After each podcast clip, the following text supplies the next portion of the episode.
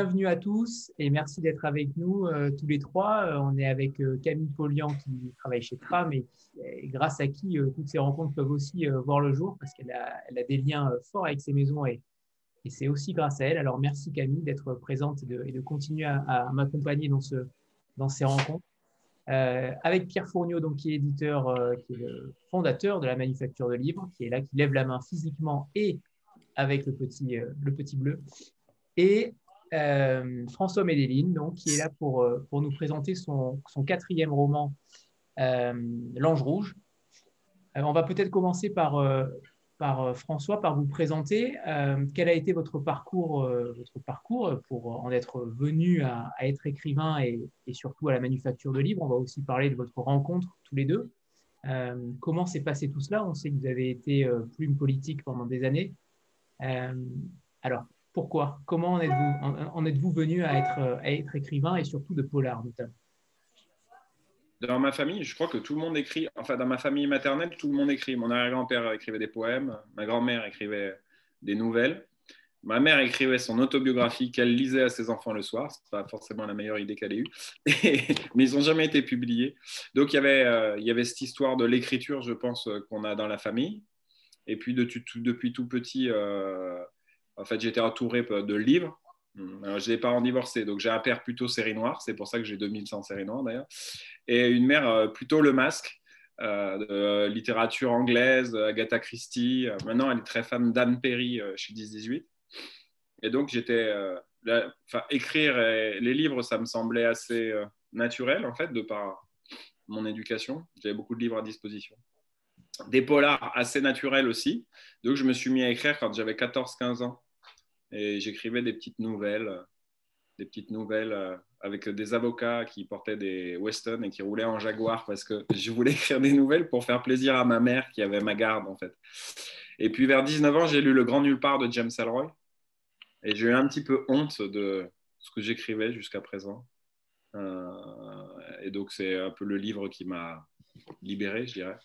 Où je me suis mis à écrire vraiment plus sérieusement à partir de 20 ans.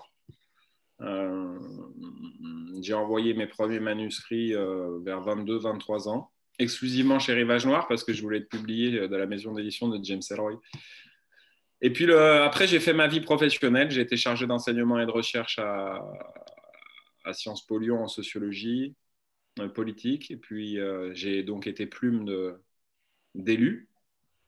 Et j'avais quasiment arrêté de chercher un éditeur puis un jour, euh, j'ai vu qu'il y avait, enfin, un blogueur, pour dire la vérité, un blogueur m'a dit qu'il y avait une nouvelle maison d'édition qui s'était montée et que peut-être que ma littérature euh, pourrait convenir à la ligne éditoriale de cette maison-là, dont je n'avais jamais entendu parler, puisque moi c'était en 2010 et la maison avait été créée en 2008.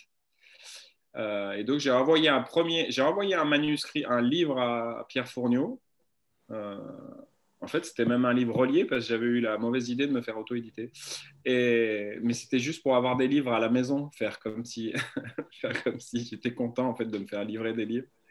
Et puis je me suis rendu compte en regardant son catalogue, en fait, tout simplement, parce qu'il avait déjà commencé à publier des textes, notamment euh, Margot des Marguerites, livre que je conseille qui s'appelle. Euh, comment ça s'appelle, Pierre? La femme. La, la vieille dame qui ne voulait pas mourir avant de l'avoir refait. Voilà, la vieille dame qui ne voulait pas euh, mourir avant de l'avoir refait. Et j'avais donc j'avais en fait j'avais j'avais quatre manuscrits et il y en a un qui correspondait plus à la ligne éditoriale. Donc j'ai envoyé euh, ce manuscrit euh, à Pierre Fournier, on devait être en 2010-2011. Et il m'a envoyé un message Facebook pour vous dire la vérité, puis ça s'est passé comme ça, où c'était marqué fumée, noire fumée blanche, pardon, fumée blanche immaculée pour la politique du tumulte. J'ai lu 100 pages, fumée blanche immaculée pour la, pour la politique du tumulte. Et donc, c'est comme ça que, l'affaire s'est faite. Je ne sais pas si je vous ai bien résumé et ma vie et mon parcours, mais en gros, c'est. Et puis après, la littérature noire par mon parcours de vie aussi. Euh, voilà, parce que, parce que j'ai une, une, jeunesse un peu, un peu, un peu chahutée. Euh, et, donc, euh, quand j'ai lu James Ellroy, ça m'a vraiment. Il y a eu des échos très personnels, en fait, quand j'ai lu sa littérature, notamment quand j'ai lu Ma part d'ombre. Donc, voilà. James Elroy, euh, mes parents qui étaient lecteurs, toute ma famille qui écrivait et Pierre Fournier surtout. Alors justement, Justement, Pierre, cette rencontre avec, avec François, qu'est-ce qui vous a poussé à, l'éditer? Qu'est-ce qui vous a séduit chez lui? Bah, Le texte, puisque c'est, comme il vous l'a dit, c'est un texte qu'il m'a envoyé, donc que j'ai reçu de manière très classique et très prosaïque par la poste. Et dès qu'on plonge dans l'écriture de, François, ben, il y a un ton particulier, il y a une vraie écriture, il a une singularité pour euh, parler des personnages, pour euh, utiliser un peu tous les codes du roman de genre. Alors, euh, le premier qu'on a publié, La politique du tumulte, c'était un roman noir. Et il a une vraie écriture qui, vous prend et qui donne tout simplement envie de tourner la page suivante et des personnages qui vous restent après en mémoire et un vrai ton, une vraie langue. Donc, bah, après, il suffisait de le de, qu'on prenne rendez-vous. On s'est rencontrés à Lyon. Et puis, euh, bah, depuis, voilà, on, a cette relation d'éditeur et d'auteur et plusieurs livres qui se construisent petit à petit. Donc, c'est euh, une joie euh, à chaque fois qu'on a un nouveau titre de François qui paraît. Antoine? Euh, alors, je ne crois pas être le seul, euh, et sans doute, pas, euh, sans doute pas non plus ici ce soir, à être fan d'Elroy comme vous, François. Alors, j'aurais aimé savoir, parce que je n'ai pas encore l'honneur et l'avantage de bien connaître votre œuvre, j'aurais aimé savoir quelles sont les proximités que vous y trouveriez. Est-ce que, comme lui, vous faites des bouquins de 700 pages avec des plans qui en font 500 Est-ce que on s'en rapproche euh, par euh, les, thèmes, par les intrigues alambiquées, par... Enfin bon, allez-y. Qu'est-ce qui pourrait vous rapprocher de ce monsieur qu'on aime tant? Enfin, Pardon, je veux dire moi. ce qui m'en rapproche, c'est parce que voilà, ça a été vraiment une révélation littéraire pour moi quand j'ai lu Le Grand Nulle Part et après j'ai lu toute son œuvre. Et quand j'écris, le plus important pour moi, au-delà de l'histoire, au-delà des personnages, c'est vraiment c'est vraiment le style, c'est la traduction du rapport esthétique qu'on a au monde. Et moi, je me suis forgé mon style en lisant euh, James Ellroy, en lisant tout James Ellroy, en relisant James Ellroy. Et j'ai souvent tendance à dire de façon provocante que la littérature, c'est du plagiat. Mais en fait, c'est des questions qui se posent moins en peinture, finalement. Voilà, on a des maîtres, euh, on s'en inspire, et puis euh, son histoire de vie, sa singularité fait qu'on essaie de, faire comme au départ. Et puis, euh, j'espère avoir mon petit style maintenant qui est singulier. Mais si j'avais pas lu James Ellroy, j'aurais jamais, voilà, j'aurais jamais eu ce style-là. Notamment, ce que je lui ai repris, je pense, bah, c'est euh, la scansion elroyenne, quoi. Moi, ce que j'appelle le jab littéraire, puisque il a quand même adapté un, mouvement de boxe à la littérature qui est. Moi, j'aime pas trop les uppercuts ou les, ou les crochets de Elroy qui, que je vois arriver de très très loin, mais ce que j'aime en fait, c'est cette espèce de jab, ce bras avant, euh, qui cogne, qui cogne, qui cogne sur 800 pages. C'est très. je ne sais pas si j'y arrive. Hein. Je ne me compare pas à James Ellroy, mais en tout cas, ça a été très inspirant pour moi. Et c'est comme ça que j'en suis arrivé à écrire de cette façon, en, voilà, en, lisant, en lisant Elroy, peut-être euh, en lisant que Elroy. Mais enfin, il y a d'autres auteurs qui l'ont fait comme ça. Hein. Et, mais le job, euh, mon éditeur dit toujours pour rire, moi, mon job, c'est de te, te déselroyiser.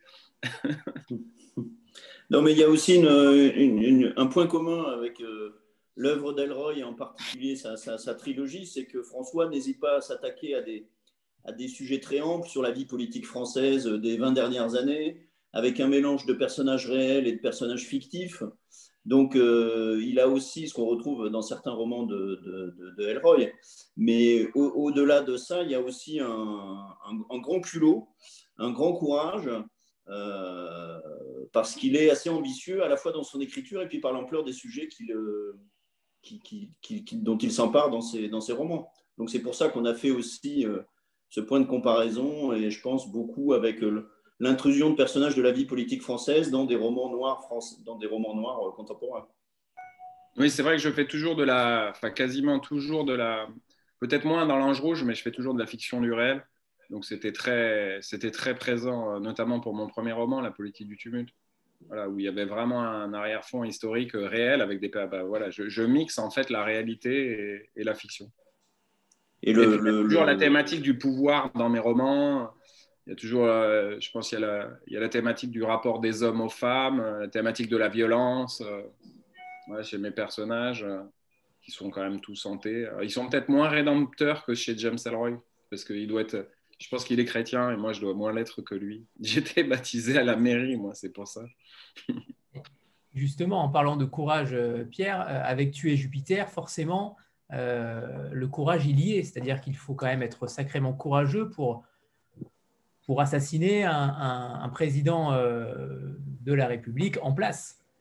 Qu'est-ce qui s'est passé justement avec cette histoire? Pourquoi avoir fait ce choix extrêmement courageux? Est-ce que vous avez eu des, comment dire, des, des retours de bâton, euh, entre guillemets, sur, euh, sur ce texte-là? Oui, j'étais convaincu à la GSI. Pas du tout, pas du tout. Euh, Ce n'est pas une posture, mais il n'y avait, avait, pas du tout d'inquiétude de notre part, puisqu'en fait, ben, je ne sais pas si vous avez lu le roman qui commence effectivement par euh, l'assassinat d'Emmanuel Macron et l'hommage qui lui est rendu par la nation. Donc c'était bien avant l'affaire des Gilets jaunes, c'était juste après l'élection d'Emmanuel Macron. Et euh, je trouve que le roman euh, donne plutôt une image très positive d'Emmanuel Macron. Et c'était juste la thématique de, la mort du roi, du, corps du roi assassiné. Le livre commence, il est transféré au Panthéon, donc c'est vraiment de la fiction, puisque je ne pense pas que ça arriverait aujourd'hui. Et euh, justement, le, livre ne, prêtait pas du tout le flanc à une quelconque accusation de, d'apologie du meurtre ou de quoi que ce soit. C'était le, thème, c'était ça, c'était euh, le complot euh, qui arrive à l'assassinat d'Emmanuel Macron, euh, complot international. Enfin, je ne sais pas s'il y en a qui l'ont lu, mais qui était pour le coup un roman entièrement composé de personnages réels et de personnages qui qui, qui parlent souvent à la première personne. Et c'était un, un, roman, c'est un roman sans personnage fictif. Donc c'était une belle prouesse littéraire de, de la part de François. Et il a eu d'ailleurs le prix du meilleur euh, roman, je crois, 2018. Hmm. Euh, oui, meilleur exactement. Ouais. Benoît? Sauf si, euh, si vous voulez intervenir, François, sur, sur ce titre-là? Sur Tuer Jupiter? Non, mais en fait, après, je pense qu'il y a toujours, comme les romans, plusieurs niveaux de lecture. Mais moi, ce que j'avais fait, c'était vraiment. Je voulais vraiment faire une, une uchronie sur la, sur la datasphère. Là, et j'ai appliqué tous les codes de l'hypercommunication à la littérature. Et donc, euh, le meurtre d'Emmanuel Macron, en fait, c'était juste un prétexte à sonder, euh, à sonder la, datasphère telle qu'elle fonctionne actuellement, où on ne sait pas si la chloroquine, euh, chloroquiline est. si Raoult a raison ou tort, on ne sait même pas qui est président de la République, qui est président des États-Unis d'Amérique. Et finalement, peu importe, l'essentiel, c'est ce qui se dit sur Twitter désormais. Donc, j'ai voulu vraiment faire un roman comme ça. Il n'a pas toujours été lu comme ça. Il a parfois été lu un peu comme un polar parce que je viens de. C'est ma littérature. Mais c'était vraiment une.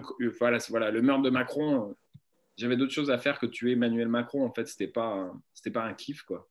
Euh, c'était pas du tout un roman militant pour reprendre les, le propos de Pierre. C'était vraiment une façon, ben voilà, quoi. C'était, c'était violent, c'était très transgressif, comme fonctionne l'hypercommunication à, à l'heure actuelle.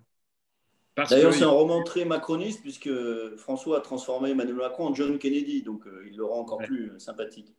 Et, Brigitte en Jackie, surtout. Ouais.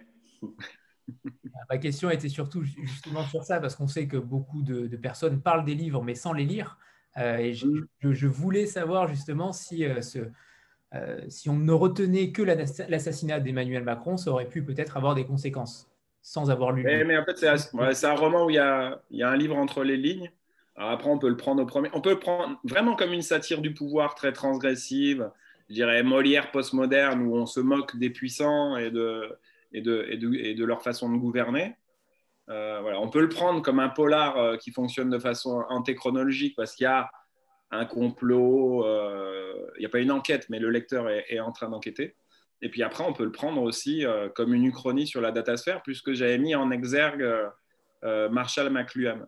Donc, donc c'était l'explication de texte suffisait.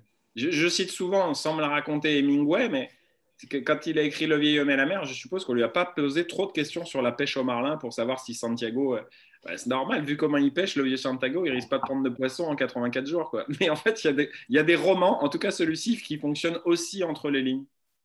Et Tu es Jupiter, c'était vraiment. voilà. Après, euh, ça fonctionne vraiment. Les, niveaux de parole sont les mêmes, comme ça fonctionne sur les réseaux sociaux. voilà, que Trump s'exprime sur Twitter oui, mais c'est le même compte Twitter que si euh, Anthony s'exprime, moi je m'exprime. En fait, les niveaux de parole sont, c'est tellement horizontal. Donc le livre est construit vraiment formellement comme fonctionne euh, le monde de l'hypercommunication. Benoît? Oui, bonsoir à tous. mais ma question, en fait, euh, il y a eu beaucoup de réponses entre les interventions de, Pierre et de François, puisque c'était autour de, la politique. Euh, François nous a dit qu'il il avait écrit pour, pour, les, pour les politiques. Et c'est vrai que c'est un, tout autre contexte, bien cadré, avec les mots qui vont bien, le vocabulaire qui va bien, etc. J'en sais quelque chose. Et justement, est-ce que le fameux tuer Jupiter ou dans le sens d'écrire autour des thèmes politiques et du rôle de la femme, etc.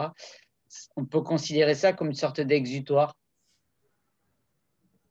C'était le moment où je quittais la vie politique. Alors peut-être que tuer Macron, ouais, inconsciemment, il devait avoir une part de refoulé. Non, ça n'allait pas du tout dans ma vie. J'ai quitté euh, la vie politique en burn-out, ça n'allait pas. Et j'ai eu cette idée d'ailleurs dans mon bureau. Euh, j'étais en train d'écrire un discours, j'étais au bord des larmes et j'ai eu Jupiter. Ça m'est venu comme ça. Donc, euh, oui, il doit y avoir. En tout cas, c'est un matériau que j'utilise souvent, beaucoup moins dans l'Ange Rouge, beaucoup moins dans mon second, Les Rêves de guerre. Euh, parce que, ben, voilà, comme tous les romanciers, euh, par facilité, souvent. En fait, la vérité, c'est par facilité. On va utiliser ce qu'on a à proximité. Quoi. Donc, les rapports familiaux, l'intimité de ses proches. c'est un peu, il y a toujours une, on est un peu des profanateurs quand même, quoi. Ou, ben, voilà, sa, vie euh, quand Jim Thompson écrit ici et maintenant, c'est parce qu'il a travaillé dans l'aviation.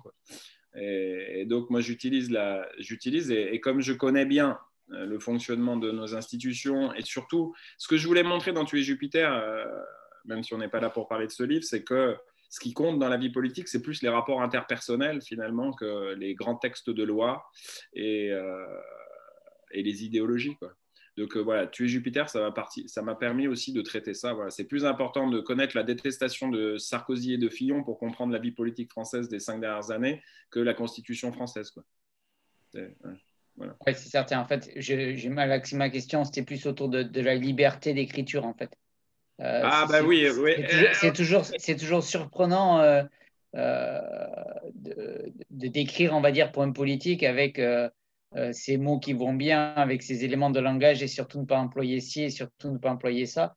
Et justement, le, le, fait d'avoir de, cette, cette double, double possibilité d'écriture, ça, ça doit faire euh, bizarre quand même par moment. Ça libère, mais comme toujours quand on écrit un livre, on est tout de même prisonnier de ses personnages. Donc euh, voilà, si vous, voilà, moi par exemple, il y a l'éloge funèbre est fait par Gérard Collomb. Bah, en plus, il est réel, donc le, pacte avec le lecteur, bah, il, faut que, il faut que le lecteur s'imagine que Gérard Collomb parle comme ça. Je suis prisonnier de mon personnage.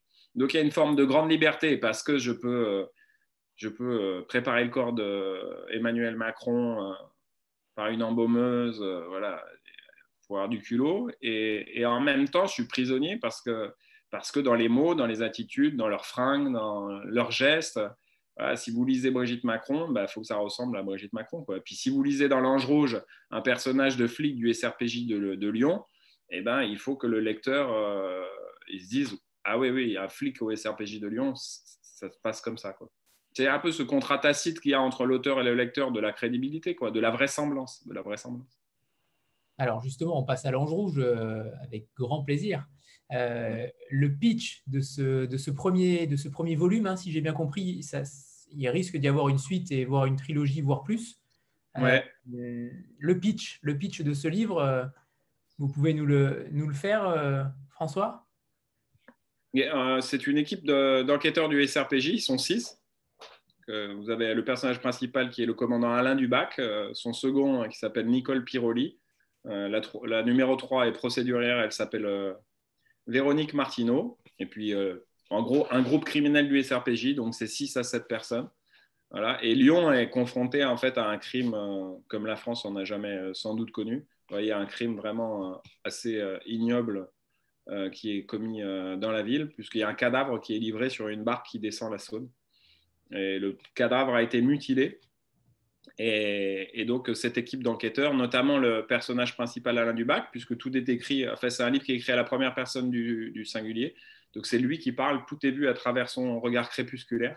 Donc en fait, le, voilà, le, personnage principal du bac euh, raconte en fait justement l'enquête euh, qui est menée par, par ses troupes, euh, par ses boys et, mamie. Il y, y a beaucoup de femmes dans ce roman d'ailleurs, de personnages féminins forts, pour trouver qui est le, qui est le tueur.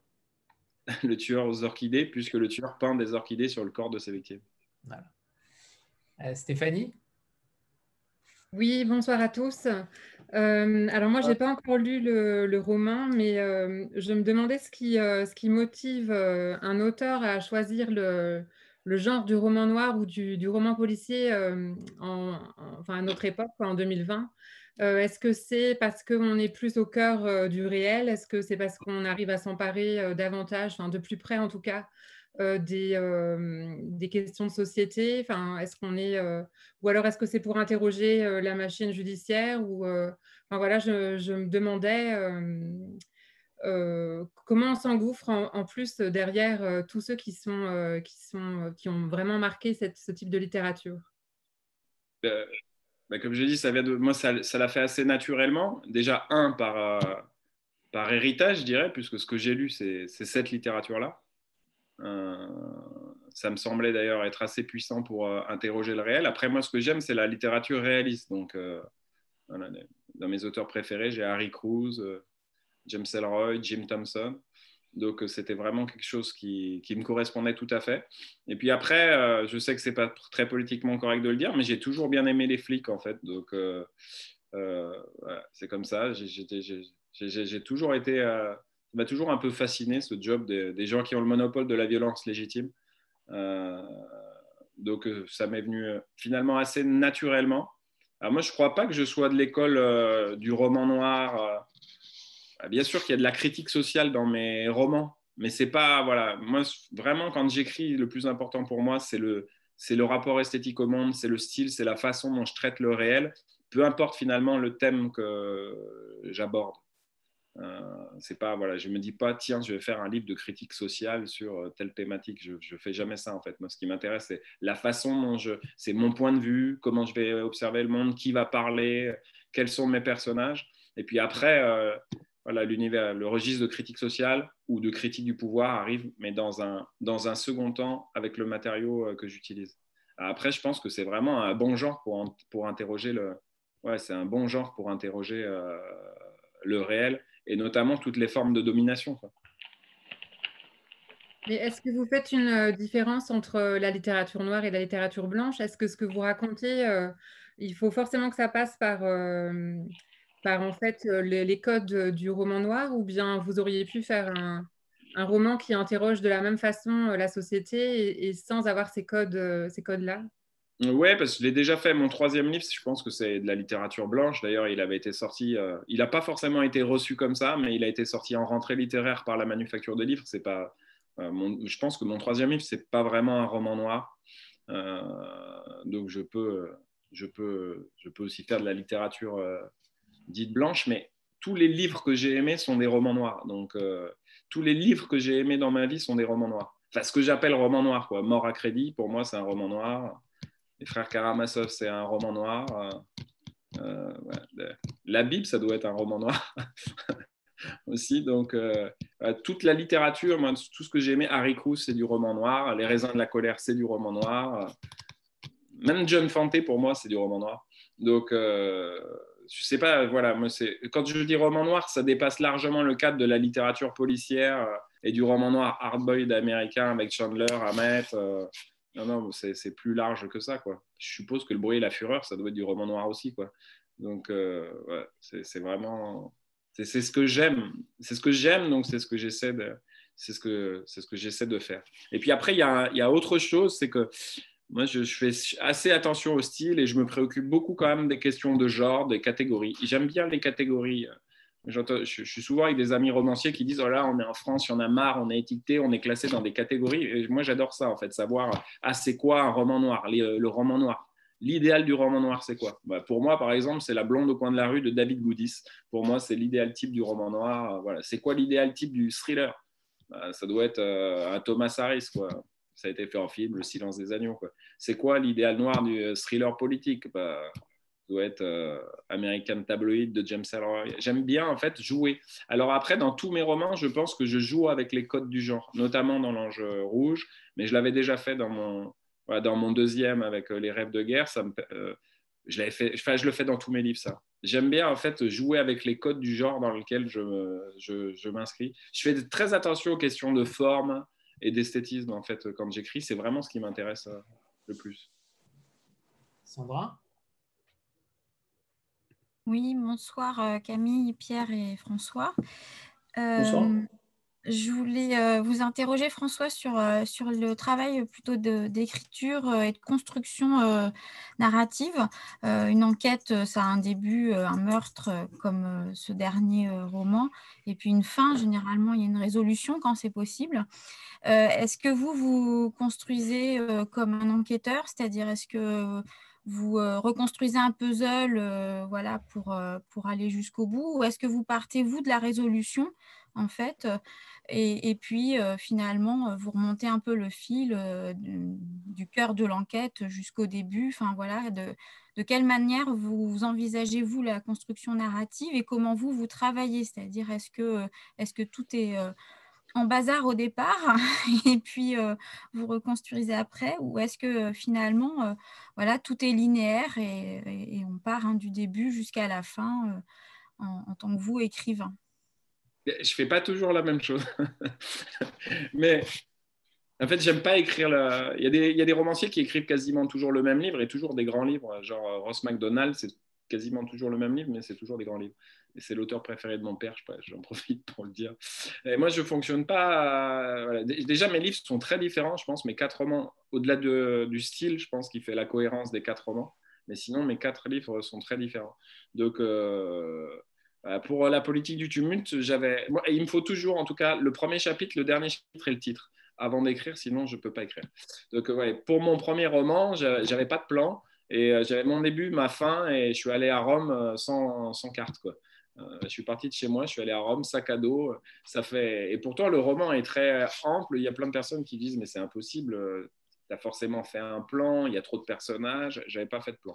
Voilà.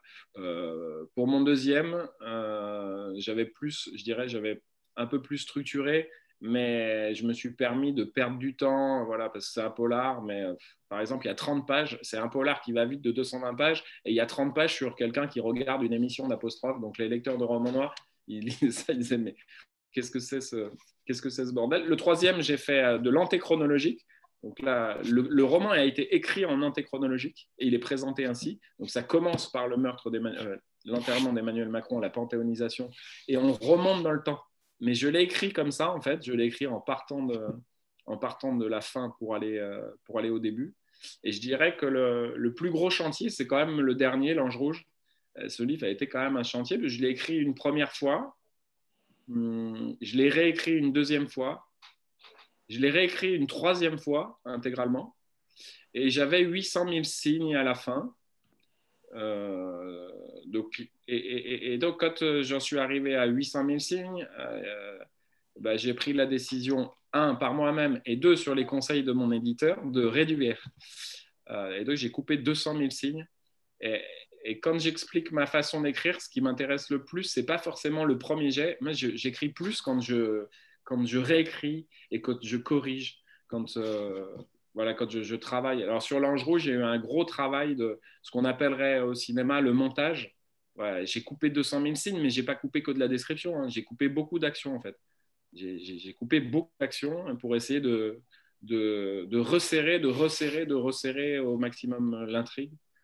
Alors ça, pour le coup, en méthode de travail, ça peut plus ressembler à Elroy que mes premiers romans, parce que Elroy fait comme ça, voilà, il a, il a, des, il a, des, il a, il a un pavé énorme et puis après il taille, il taille, il taille, il rabote, il rabote, il rabote, il rabote. Ça fait toujours un gros livre. Donc moi celui-ci fait 520 pages, mais il aurait dû, il aurait pu en faire 720, 750. Donc voilà, j'ai beaucoup. Euh, il y a eu un travail sur euh, l'action, euh, le déroulement de l'action, pour resserrer, resserrer, resserrer au maximum et chercher une sensation comme qui correspond au style, qui est assez scandé en fait de vitesse pour que le lecteur soit happé, euh, le tenir en haleine, en fait, tout simplement. Pour que le lecteur il a envie de retrouver le personnage, j'ai fait assez attention d'essayer de faire ce qu'on appelle un page turner. C'est la première fois d'ailleurs que je fais ça. Que, voilà, où est-ce qu'on coupe la fin du chapitre, par exemple, pour, que, pour tenir le lecteur, en, pour tenir, euh, le lecteur euh, en haleine. Donc il y a eu vraiment un énorme job pour passer, bah, pour écrire trois fois un livre, déjà.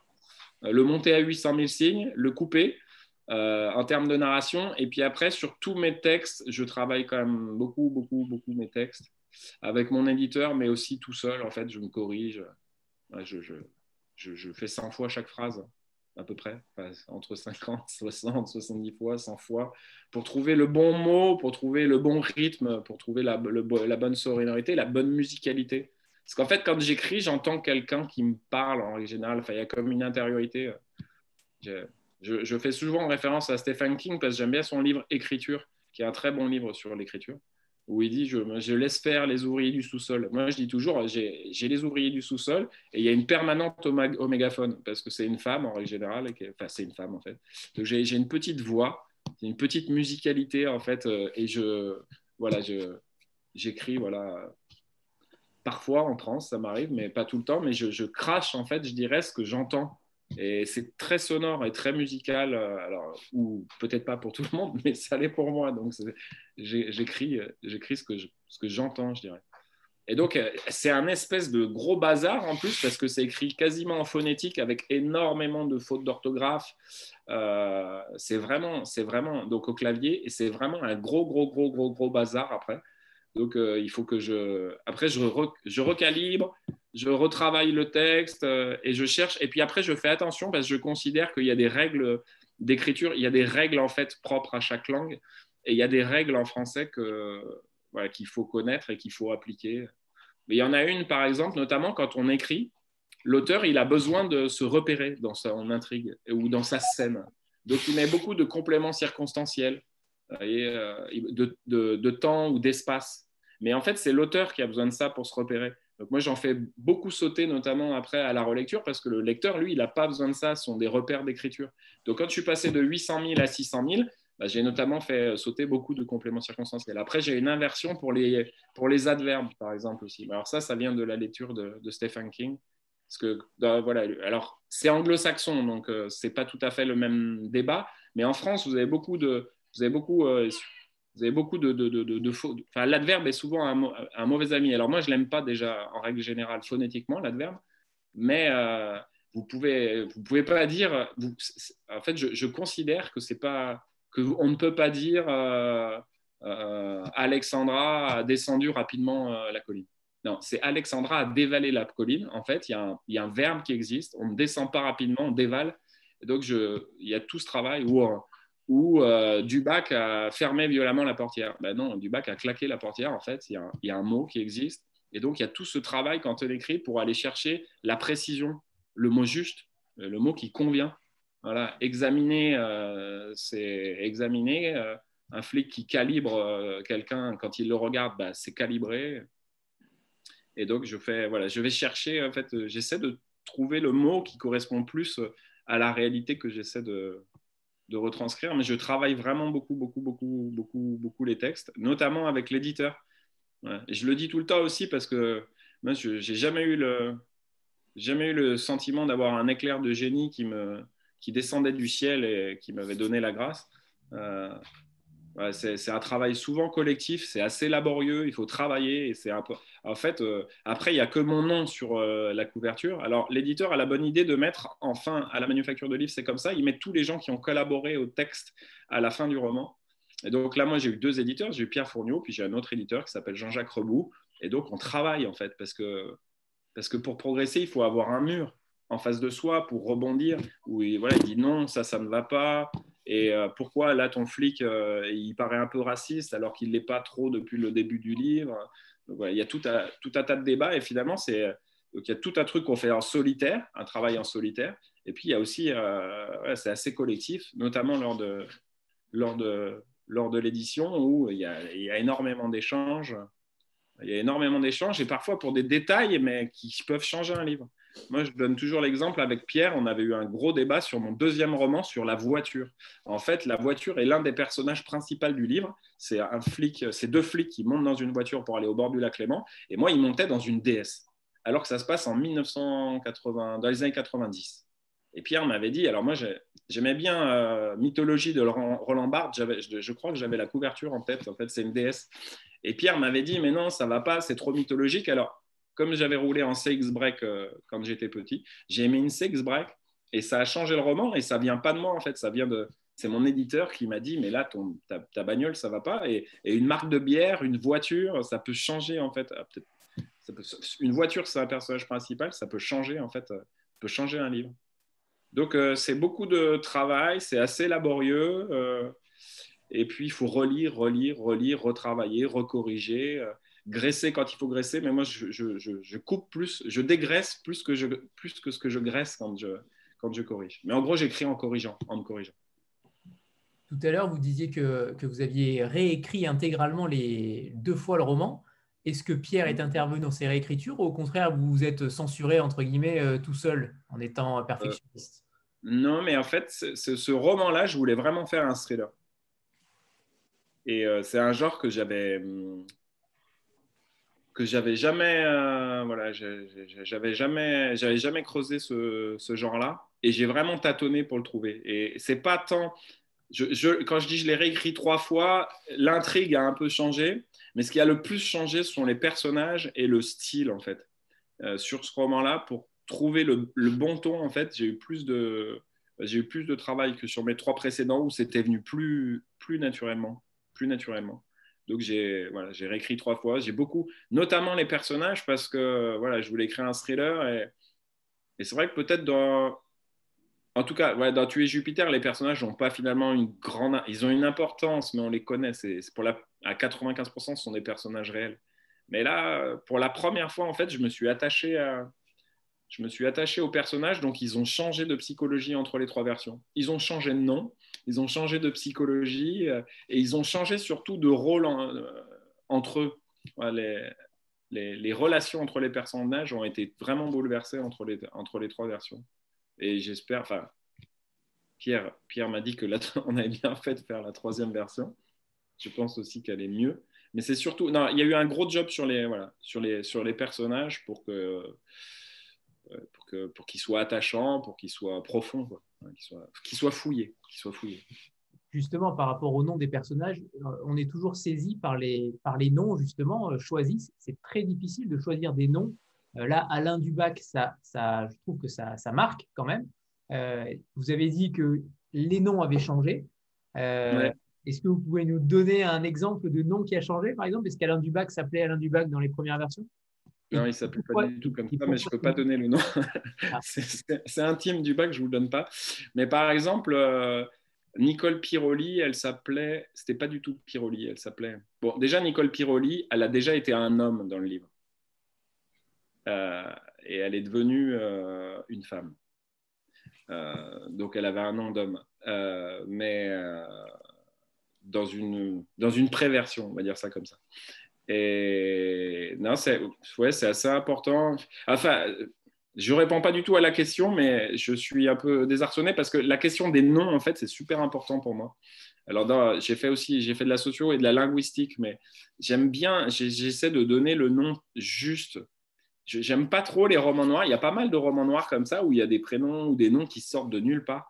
Et en règle générale, ça m'agace, ça m'énerve. Alors, ça m'énerve, sauf si c'est pas. Parce que moi, c'est de la littérature réaliste quand même.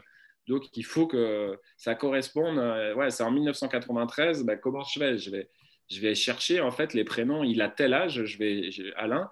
Je vais chercher en fait quel prénom était le plus donné euh, quand il est né, quoi. Bon, Alain, c'était le numéro 3 en fait. L'année de sa date de naissance, donc je l'ai appelé Alain. Et après, il faut que ça sonne. J'aime bien que ça sonne juste. Que ce soit pas des noms un peu euh, qui sortent. Qui sortent de nulle part. Donc, je fais très attention. Je prends souvent des noms que je connais aussi autour de moi, puisque Piroli, euh, alors je ne l'ai pas orthographié pareil, mais c'est voilà, une personne, je connais un Piroli, donc euh, dans la région lyonnaise en plus. Donc, euh, voilà, j'ai choisi le nom Piroli comme ça. Et Véronique Martineau, bah, c'est pareil, en fait, c'est le nom de famille d'une amie à moi. je, le dis aux gens, je le dis avant.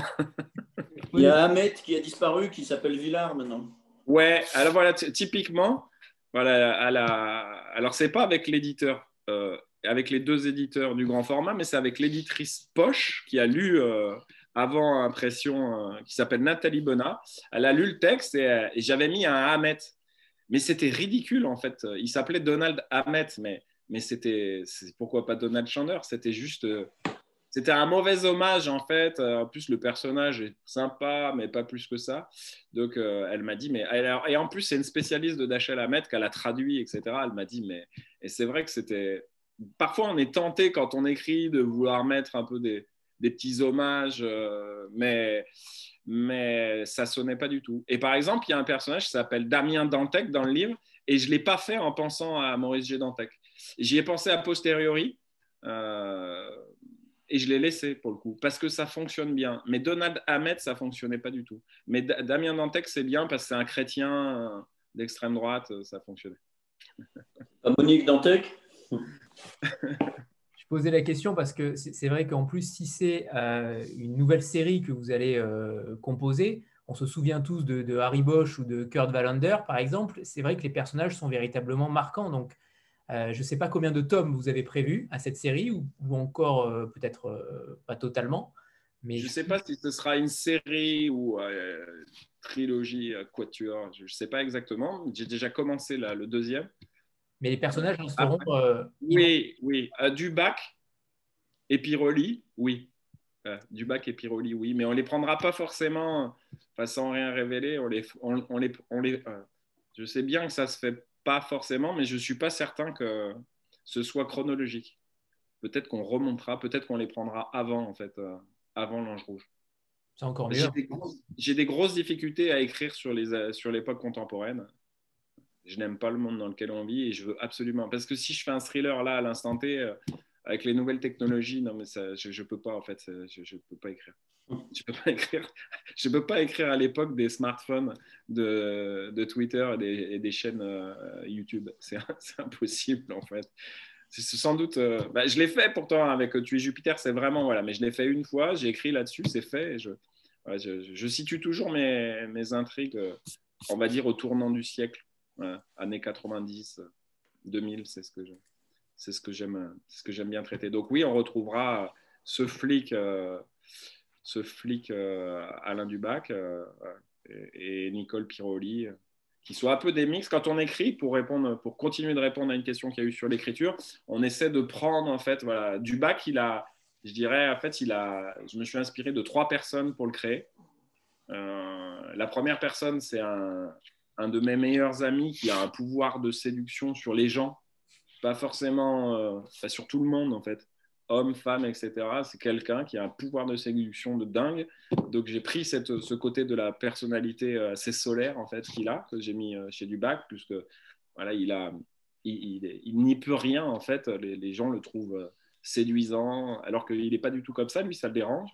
J'ai pris, j'ai pris aussi un peu de la biographie de Patrick Dewey parce qu'il a une mère qui, veut à tout prix qu'il soit acteur. Et en fait, il a une enfance assez pourrie par sa mère euh, qui, le pousse à faire quelque chose qu'il ne veut pas faire. Et, donc, lui, c'est assez important d'ailleurs dans le livre parce que ça participe à, le déstructurer en fait. Euh, et lui, pour, pour, la faire chier, en fait, il devient flic. Et puis, j'ai pris une partie de moi-même, hein, pour dire la vérité, parce que euh, c'était une période de ma vie, en fait. Donc, c'est quelqu'un qui n'a pas du tout un rapport de domination sur les femmes, à la différence de pas mal de héros de polar, pour le coup, dans le genre. C'est plutôt quelqu'un qui est dominé par les, par, par les femmes, puisqu'en fait, il, est, il vient de se séparer et il est confronté. Enfin, voilà, il, aime quelqu'un qui ne veut plus. Euh, qui ne veut plus de lui et ça correspondait exactement à ce que j'étais en train de vivre.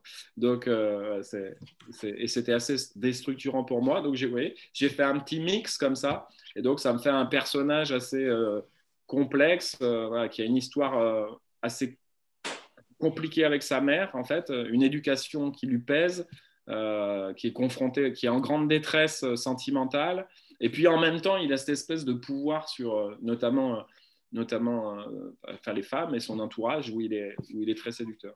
Et pour Nicole Piroli, pareil, je me suis inspiré de, je me suis inspiré de différentes personnes, dont un homme, puis une, une femme qui, qui, est, qui est la meilleure amie de ma mère, et euh, qui, est un espèce de monstre de la nature. Alors, si vous la voyez maintenant, euh, vous ne direz pas parce qu'elle doit peser 50 kilos, mais moi, quand je l'ai connue, elle était beaucoup plus volumineuse et c'était quelqu'un, c'était une force, c'était, c'était quelqu'un qui habitait dans le sud de Lyon et qui était euh, paysanne et qui était une force de la nature. Je, l'ai vu soulever des voitures pas, intégralement, mais j'ai vu se, mettre derrière un pare-choc de GS et, le, et soulever la GS toute seule comme ça. Une espèce de force de la nature. Donc je me suis un peu inspiré aussi de, de, cette personne. On s'inspire euh, pour essayer de, créer. Alors, je crois que c'est l'un des personnages le plus attachants. En tout cas, c'est le personnage auquel je me suis le plus attaché. Euh, moi, euh, Nicole Piroli dans, ce livre-là. Parce que c'est une figure à la fois assez paternelle pour toute l'équipe en fait du SRPJ. Et puis, elle est vraiment. Et je me suis inspiré aussi d'une autre personne parce que elle, lit, elle a lu le livre, le livre des esprits d'Alan Kardec et donc, elle est prétendument médium. Donc, voilà, elle est, assez portée par le spiritisme. Donc, ça fait aussi une espèce de, personne un peu, baroque, force de la nature, qui lit, euh, qui, lit le livre des esprits et, qui distribue des, bonbons euh, euh, à, à ses futures victimes parce qu'elle est excessivement violente. Et, et ces bonbons, en fait, sont, traduisent son humeur du moment. Donc, si elle mange une fraise tagada, c'est qu'elle est de bonne humeur. Si elle donne un réglisse, c'est que ça va très, très, très, très mal se passer parce qu'elle n'aime pas les réglisses. Je ne sais pas du tout euh, si j'ai répondu à ta question. c'est très bien, c'est très bien. Mais on va les retrouver, oui, on va les retrouver, c'est sûr. Amandine? Euh, bonsoir François, vous avez déjà euh, suggéré que les, lieux étaient très importants pour vous. Euh, j'aimerais en savoir un peu plus là-dessus. Est-ce que comment vous faites pour vous en imprégner? Parce que voilà, si vous pouvez vous en dire un peu. Les lieux? Oui, le ah, vous, bah dit vous, étiez allé à Rome pour écrire le, roman. vous avez visité Rome pour l'écrire. Comment, enfin, comment ça Comment vous avez procédé? Non, non, non, celui-ci, je ne suis pas allé à Rome, celui-ci se passe à Lyon, mais en tout cas, j'ai un rapport. En tout cas, Lyon est, vraiment l'un des. Enfin, Lyon est un perso... Euh, peut-être le personnage principal du livre. Euh, voilà, c'est ma ville, euh, c'est là où je me sens, même si j'y habite plus désormais, c'est vraiment le, lieu auquel je m'identifie le, plus. Donc c'est une ville que je connais bien puisque j'y suis né, j'y ai vécu 20 ans. Euh, et le Lyon que je retranscris correspond pas du tout à l'image. Moi, quand j'en parle à l'extérieur de ma ville, on me dit toujours c'est une euh, c'est une ville bourgeoise et secrète, Lyon. Et euh, bon, effectivement, je pense que Colomb a pris des décisions dans les arrière-cours politiques et chez les francs-maçons pour, euh, pour, euh, pour, devenir maire de Lyon. Il y a un peu de secret, il y a, une petite société de cours parallèle. oui, c'est une ville assez bourgeoise, comme dans toutes les grandes villes. Il y a des... Mais moi, je ressentais pas du tout. Mon Lyon mythologique, c'est pas ce Lyon-là, en tout cas. Donc, j'ai essayé de retranscrire le Lyon que je connais, enfin, tel que je me l'imagine.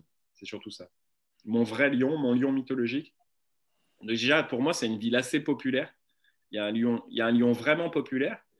Pour les gens qui ne me croient pas, je dis, ben, suffit, euh, allez dans un, regardez les, plats qu'on sert euh, aux gens. En, gros, je dis toujours, c'est un une ville où on sert des plats du pauvre à des bourgeois. Quoi. je veux dire, toute la cochonaille, etc., les machons le matin, c'est, une, ville, euh, une ville très populaire que, voilà, que moi j'ai vécu notamment avec, avec avec mon papa quand euh, j'étais plus jeune, où j'allais jouer aux cartes dans des, dans des clos ou dans des bistrots qui n'avaient même pas la licence 4, où on servait que de la bière et du vin rouge, ou des espèces de tripots où il n'y a, que des, a que des pauvres, en fait, hein, pour dire la vérité, des gens qui vivent dans des foyers Sonacotra ou des, ou des, ou des gens qui viennent de classes populaires dans le sud de Lyon, dans l'est de Lyon.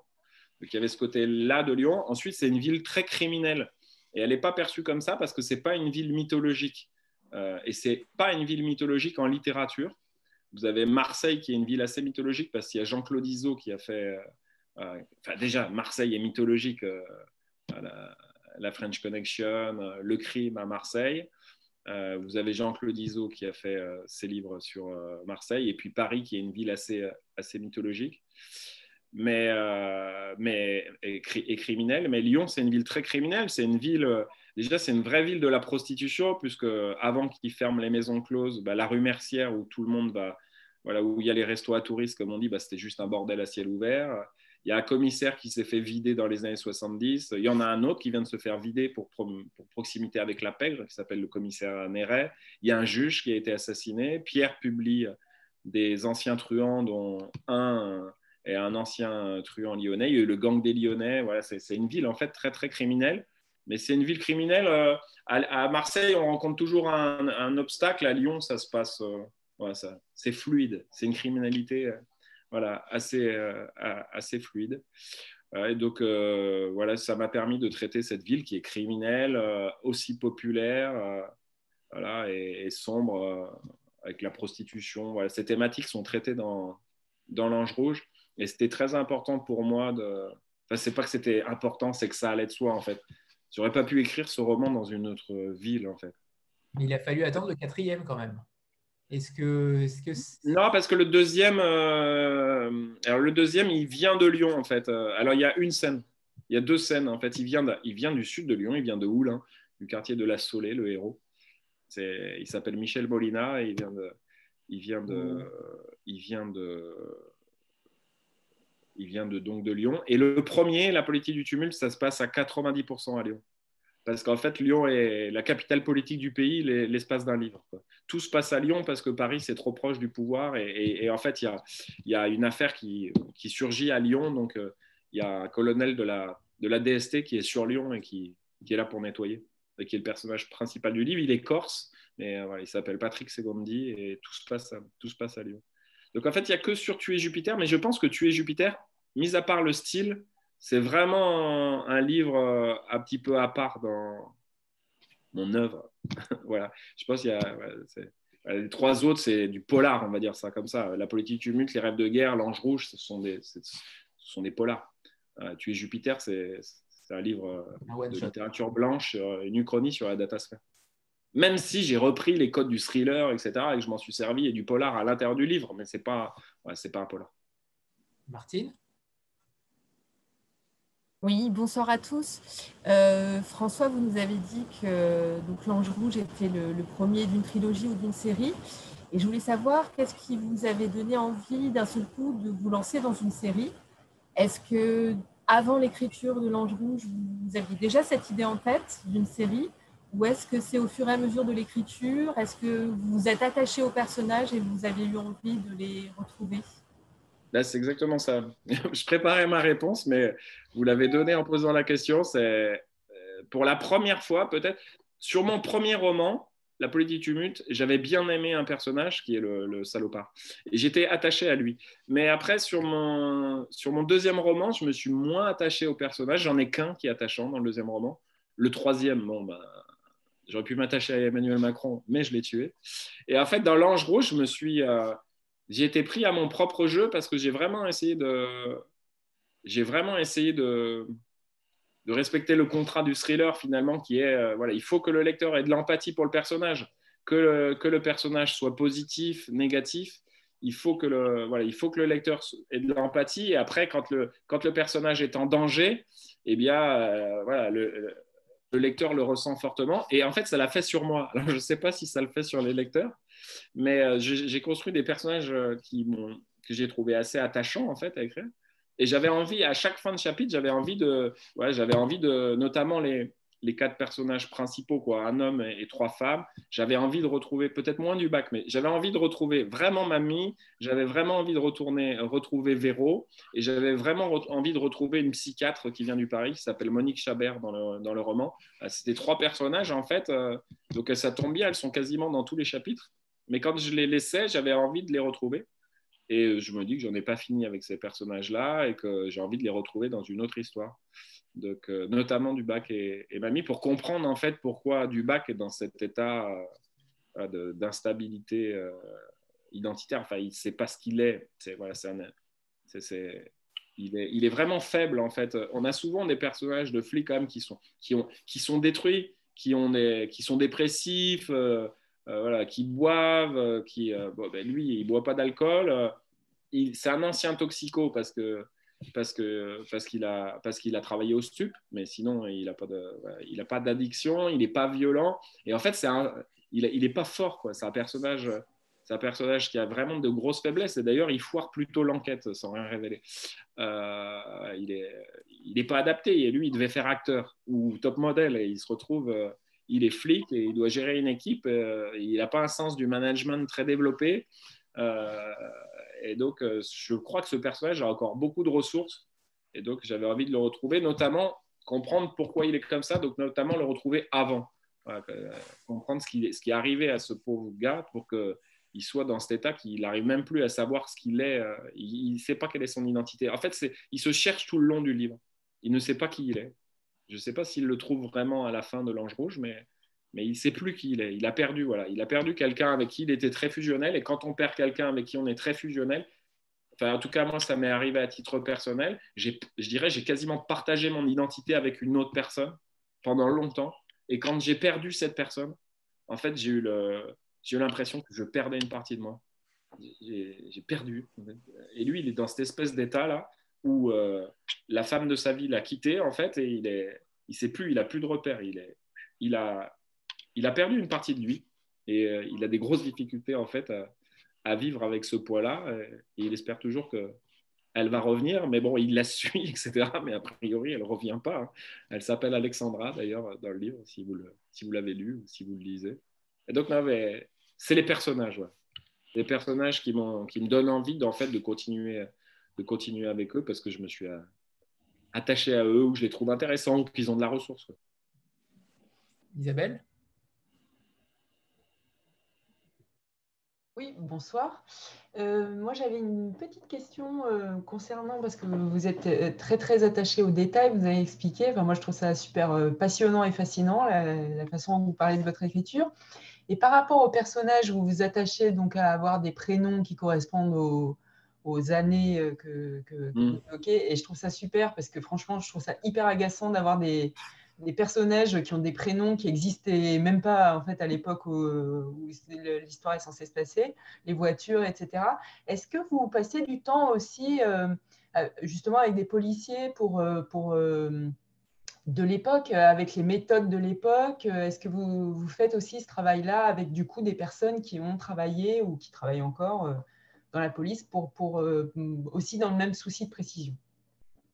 Alors, non, mais je vais le faire. Enfin, oui et non, et je vais le faire sous peu. Parce que j'ai échangé hier avec un commandant de police au SRPJ de Lyon, euh, qui est dans mes relations, et je, je lui ai dit, mais je l'envoie où le bouquin? Et j'avais parlé avec lui d'aller en immersion, en fait, dans une brigade.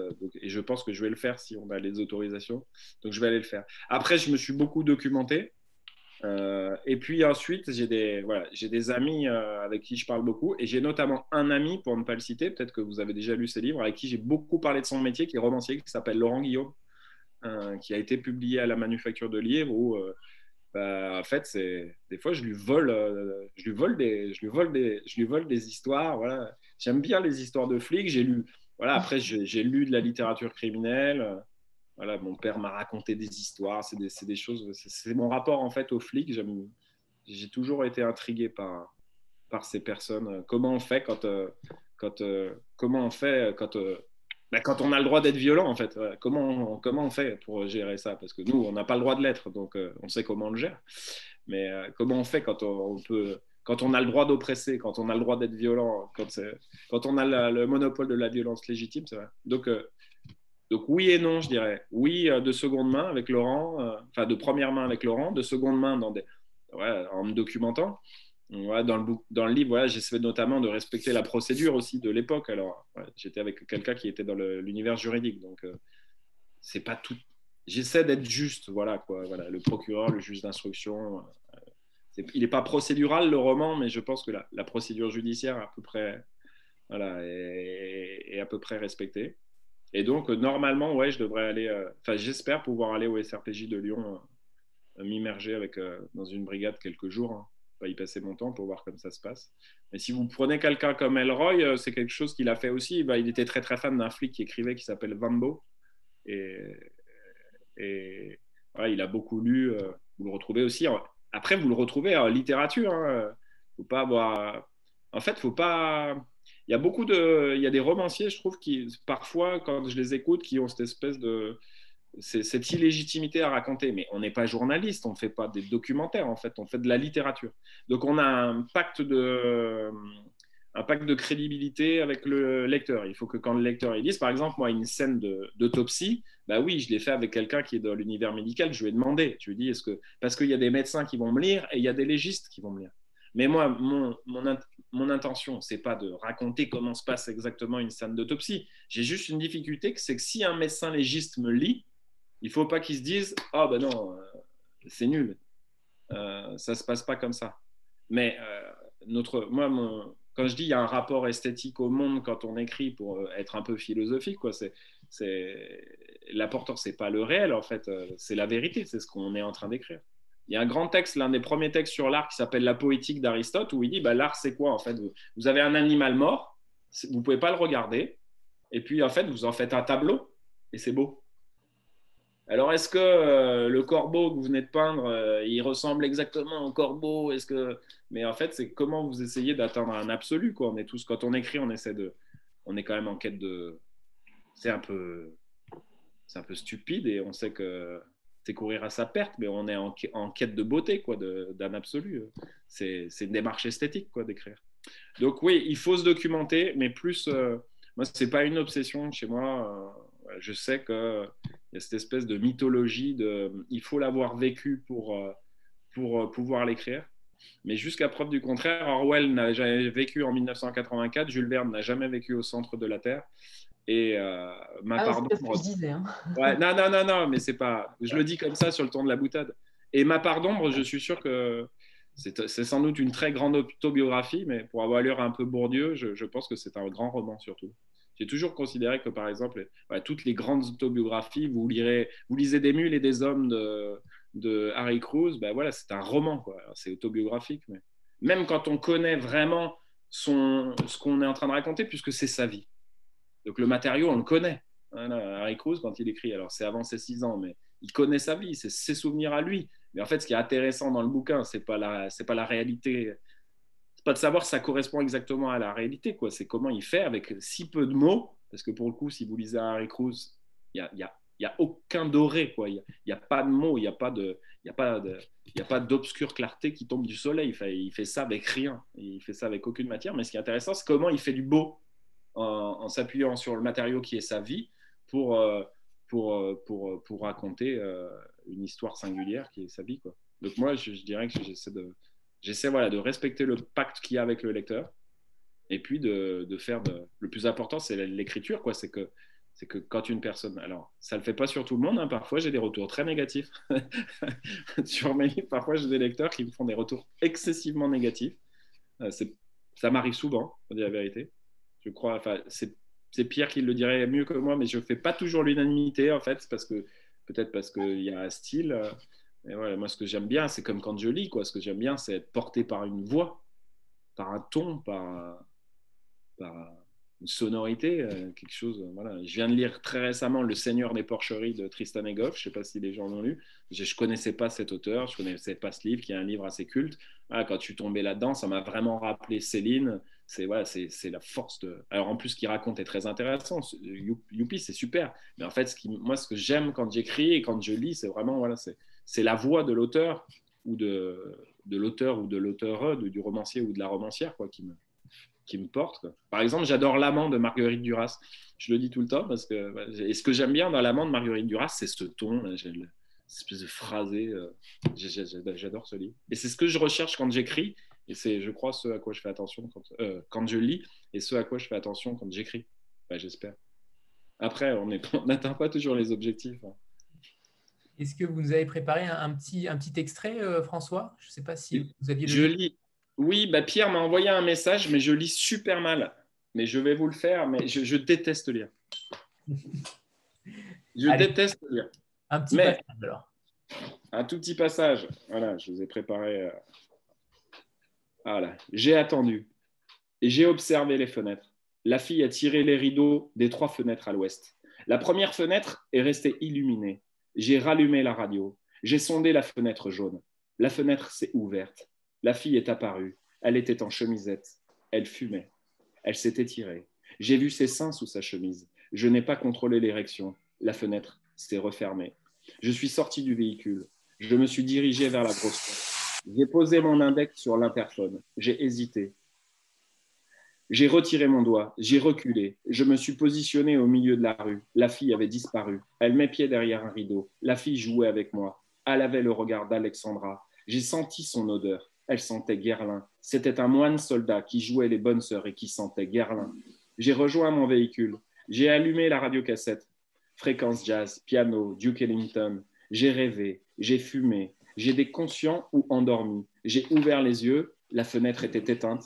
Toutes les fenêtres étaient éteintes. J'ai vu Thierry, j'ai vu Alexandra, j'ai vu la fille, j'ai senti la fille, j'ai embrassé la fille, je l'ai étreinte. J'étais conscient ou endormi, elle était nue, elle avait la voix de Thierry, les seins d'Alexandra, les hanches rondes d'Alexandra. Véro a débarqué, Véro était sur un fauteuil roulant, elle a braqué la fille, j'étais sur elle. Véro a introduit le canon dans sa bouche, son manurin a craché le feu et fait couler le sang. Merci François. On sent bien le rythme. Il y a un petit côté euh, bref, hein, euh, j'ai l'impression, euh, de la série. C'est sujet-verbe complément en règle générale. J'essaie de mettre des compléments, pas toujours. Parfois, c'est sujet-verbe.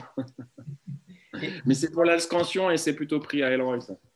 Et justement, par rapport au côté cinématographique, j'ai vu que vous étiez scénariste du futur, de l'adaptation du roman Pike de Benjamin Whitmer. Ouais. que, comment ça se passe par rapport à cela? Est-ce que euh, vous vous êtes intégré totalement à l'adaptation? Est-ce que comment se passe ce, travail de scénariste? Contractuellement, je ne peux pas vous en parler. Mais je vais tout de même vous en parler. pas de souci. Non, comment ça se passe? Bah, C'est un travail d'adaptation. Donc, c'est un producteur qui a acheté les droits à, Gallmeister, puisque c'est Gallmeister qui doit être propriétaire, ou à Whitmer. Je ne sais pas qui est propriétaire des droits.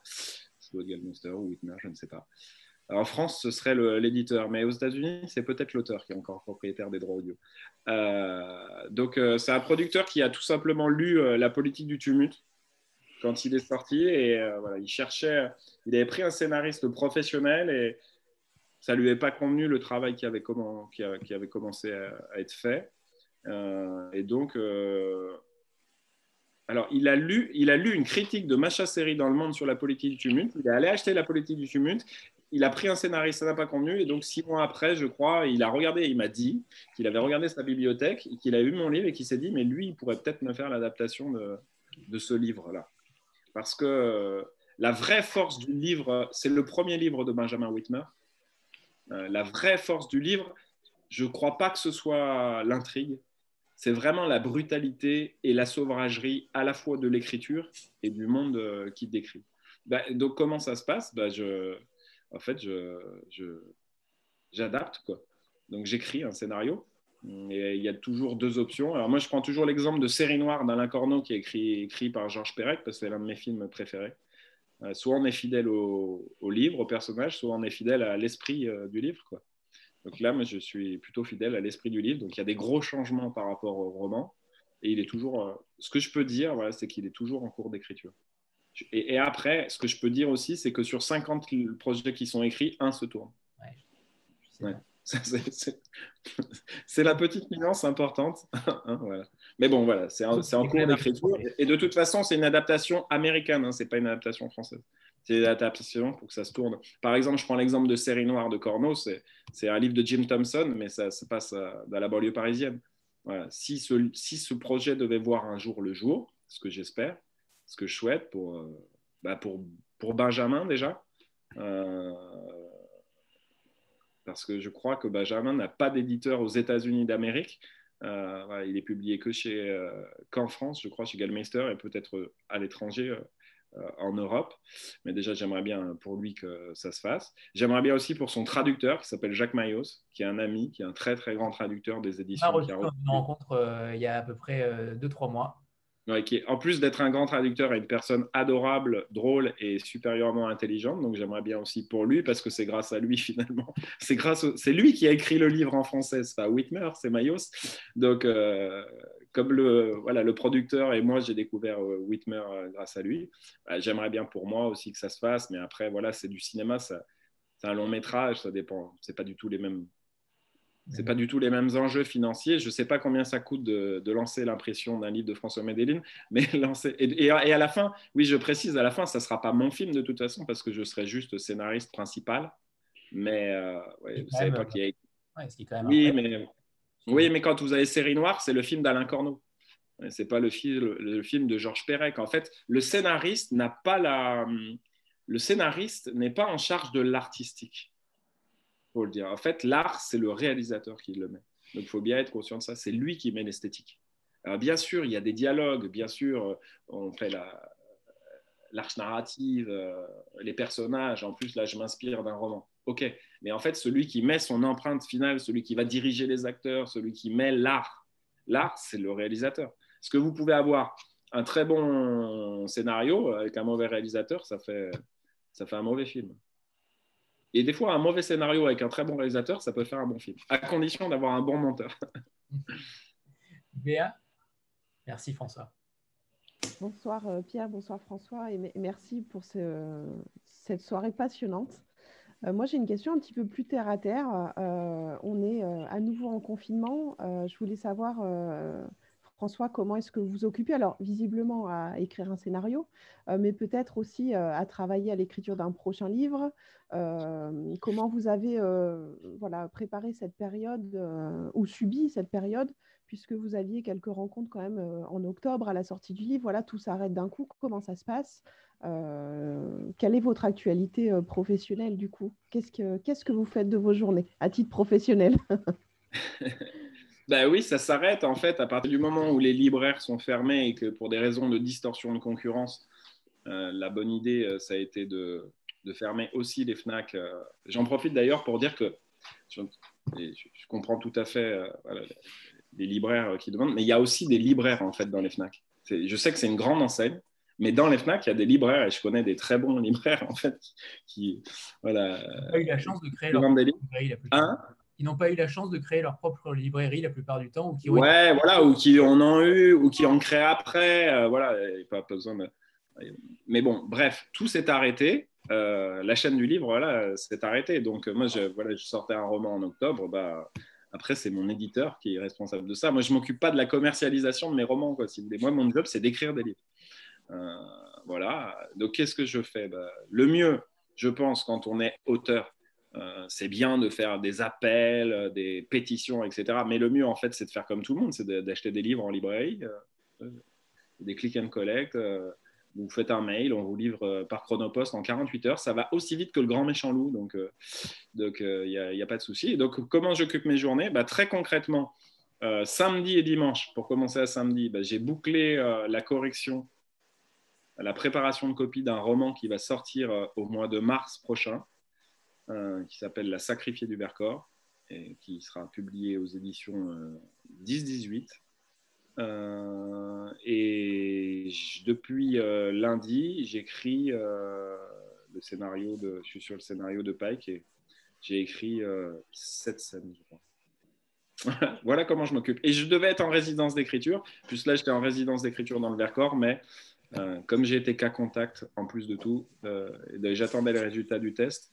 Et donc, euh, et donc je ne suis pas allé en résidence, mais je vais y retourner euh, dans dix jours. Hein. mais en, confiné, quoi, puisque je suis en résidence, mais je serai enfermé dans le Vercors pour, terminer la, pour terminer la deuxième phase de correction de la sacrifice du Vercors, parce que c'est corrigé en deux fois. Voilà qui est publié euh, chez 1018 parce que mon éditeur m'a envoyé là-bas. en fait, parce que les gens peuvent se poser la question comment ça? Non, euh, en fait, euh, c'est mon ancienne éditrice de chez Point Seuil qui s'appelle Elsa qui, cherchait des auteurs français. Enfin, en tout cas, elle voulait publier un texte de moi et donc elle a pas. Elle, voulait plus. Elle cherchait des auteurs français. Elle a déjeuné avec Pierre Fourneau et Pierre Fourneau lui a dit mais enfin François, il, va faire 1018, demande-lui. Donc elle m'a appelé et c'est comme ça que l'affaire s'est faite. J'avais une histoire très personnelle en fait à raconter, sans doute mon livre le plus personnel, parce que ça concerne ma famille. Et la thématique, c'est l'épuration. 10 septembre 44, une, une journée dans le Vercors qui vient d'être sacrifiée et qui est par terre. Donc voilà, scénario. Et puis après, on n'est pas trop à plaindre. Hein. Euh, voilà. Moi, j'ai un pote restaurateur. Je pense que le premier confinement, qui a un petit resto, je pense que le premier confinement, ça a été compliqué pour lui. Et le deuxième confinement, je ne sais pas comment il va faire. Quoi. Les avions, c'est mal, mais quand on travaille dans l'aéronautique, je, connais des gens qui travaillent dans l'aéronautique, à oui, c'est compliqué. Quoi. Enfin, c'est compliqué pour tout le monde. Donc, euh, je ne ferai pas de journal de confinement. Juré, promis, craché. Surtout pas. on n'est pas à plaindre. Et puis après, si, euh, sinon, ben, si la littérature ne me permet pas de vivre, ben, j'irai faire autre chose. Il hein, n'y a pas de souci. On va peut-être parler de, la couverture aussi, euh, qui est, quand même particulière, et, du titre du, livre, euh, L'Ange Rouge. comment ça s'est formulé et, pour la couverture, est-ce que vous en êtes à, l'origine ou au contraire, c'est Pierre? Ouais, vas-y. Non, c'est le, un graphiste qui s'appelle Rémi Tricot qui fait nos couvertures et qui nous a proposé ce visuel. Euh, on lui avait parlé du livre, on lui avait parlé de l'orchidée qui était euh, graphiquement qui est une fleur magnifique et très intéressante. Et puis on voulait aussi être dans les, dans les codes du thriller avec le blanc, le rouge et le, gris. Donc euh, il nous a proposé différentes couvertures et voilà, la voilà. Et le titre, c'est François qui avait le titre alors, en vérité, il m'a fait changer le titre parce qu'il n'aimait pas le premier titre. Donc, euh, et l'Ange Noir, c'était pris. C'était pris un par. Euh, euh, il y a un Frédéric Dard qui s'appelle l'Ange Noir. Je crois que c'est les Confessions de San Antonio. C'était pris. Il y a un, Connelly aussi, pas Michael, John Connelly, Connelly, qui, a fait un Ange Noir. en gros, pour vous dire la vérité, je cherchais un nouveau titre parce que Pierre voulait que j'ai un nouveau titre. Il n'aimait pas le premier, que je ne donnerais pas parce que je ne l'aime pas non plus. Il était mauvais. Euh, et euh, j'écrivais dans un petit bar. À, enfin, j'étais monté à Paris voir Pierre Fournion.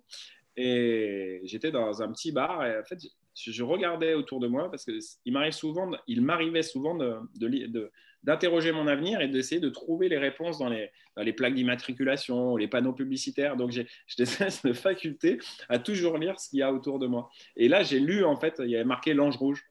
Euh, c'est à Pigalle, en fait. Je crois que c'est un magasin de, je crois je sais pas, c'est pas une cave à vin. en fait, quand j'ai vu l'Ange Rouge, ah, je me suis dit, ah, ça, c'est vraiment un bon titre. Et ça correspondait en fait à l'intérieur du livre. Donc après, euh, comme c'était entre deux versions, euh, bah, j'ai recalibré aussi pour que ça puisse correspondre au titre. Euh, j'ai un tout petit peu recalibré le, livre pour que ça puisse correspondre au titre. Puis j'aime bien le titre. Et puis après, sur les couvertures, j'ai toujours eu la chance d'avoir de belles. Enfin, je crois que les couvertures de la manufacture de livres sont belles. Et j'ai toujours j'aime bien mais j'aime bien mais j'aime bien mes trois enfin, j'aime bien au moins trois couvertures sur quatre. Celle sur Macron, je les mets un tout petit peu moins, mais elle correspondait vraiment au propos du livre. Donc euh, esthétiquement, c'est pas celle que j'aimais le plus. Puis j'en avais marre de, au bout d'un moment, j'en ai eu marre de voir Macron tout le temps. Mais sinon, j'aime bien les couvertures qui me sont proposées par la manufacture de livres. On va peut-être faire une petite photo de groupe euh, avant peut-être la dernière question que j'aimerais bien poser à Pierre sur les, sur les nouveautés, euh, alors celles qui sont euh, un petit peu sacrifiées malheureusement d'octobre et, et celles d'ensuite. je ne sais pas si Pierre, vous allez modifier les dates ou pas de parution des livres à venir. Bah pour le moment non, puisqu'on a, on espère que tout va rentrer dans l'ordre fin novembre, mais en fait on n'y croit pas vraiment. Donc, euh, pour le moment, on ne s'est pas encore posé trop la question. Ben, il y a un livre qui est sorti aujourd'hui, donc qui doit être dans les cartons des librairies. Euh, j'espère que les, libraires vont euh, le vendre dans le cadre du Click and Collect. C'est une novella policière de Dominique Format qui avait déjà publié chez nous Albuquerque, là qui s'appelle Manaus, du nom de, la capitale de l'Amazonie, ville brésilienne. C'est un très court roman, je ne vous en dirai pas grand-chose parce qu'il est, sous la forme d'une novella. C'est un, agent secret français qui, est, euh, qui accompagne euh, le général de Gaulle lors de sa visite officielle au Brésil euh, en 1964, juste avant le coup d'État des militaires. Donc c'est à la fois une époque, un contexte historique et des années qui ont été très peu utilisées dans la littérature, en particulier la littérature noire. Et donc c'est un super roman, on a eu des très belles critiques, il y en a une qui est tombée là dans, dans Libération. Et ben, on espère que ce livre ne sera pas complètement sacrifié. Et puis après, ben, l'an prochain, on a au mois de mars un très beau premier roman euh, noir, euh, policier, qui se passe à la fin du 19e siècle, à Lyon, là encore. Donc, euh, et c'est une enquête, on suit, ben, un peu comme dans le roman de François, sauf qu'on est un siècle avant. On suit une, des premières brigades de la police, des, premiers policiers qui sont en train de s'organiser et qui traque un criminel qui tue, qui, qui, est un assassin d'enfants. Et euh, on est dans le contexte de l'affaire Dreyfus, du nationalisme, de, de l'esprit de revanche contre l'Allemagne, euh, et dans une ville ouvrière où il y a aussi la naissance du socialisme, il y a beaucoup de tensions. Donc c'est un, très beau premier roman. Alors en fait, c'est un jeune auteur qui a reçu un prix à Quai du Polar à Lyon le prix de la meilleure nouvelle en 2017 et qui nous a proposé ce roman. Donc voilà, ça sera notre actualité du, mois de mars. Et on espère bah, voir un maximum de vous voir tous à Quai du Polar, ceux qui connaissent la manifestation, puisque c'est quand même notre grand rendez-vous de début d'année. Et ben, on croise les doigts parce qu'on n'ose pas imaginer qu'il n'y ait pas de Quai du Polar encore l'année prochaine. On espère. On espère grandement, en effet. on passe à la petite photo, petite photo de groupe. Préparez-vous tout le monde.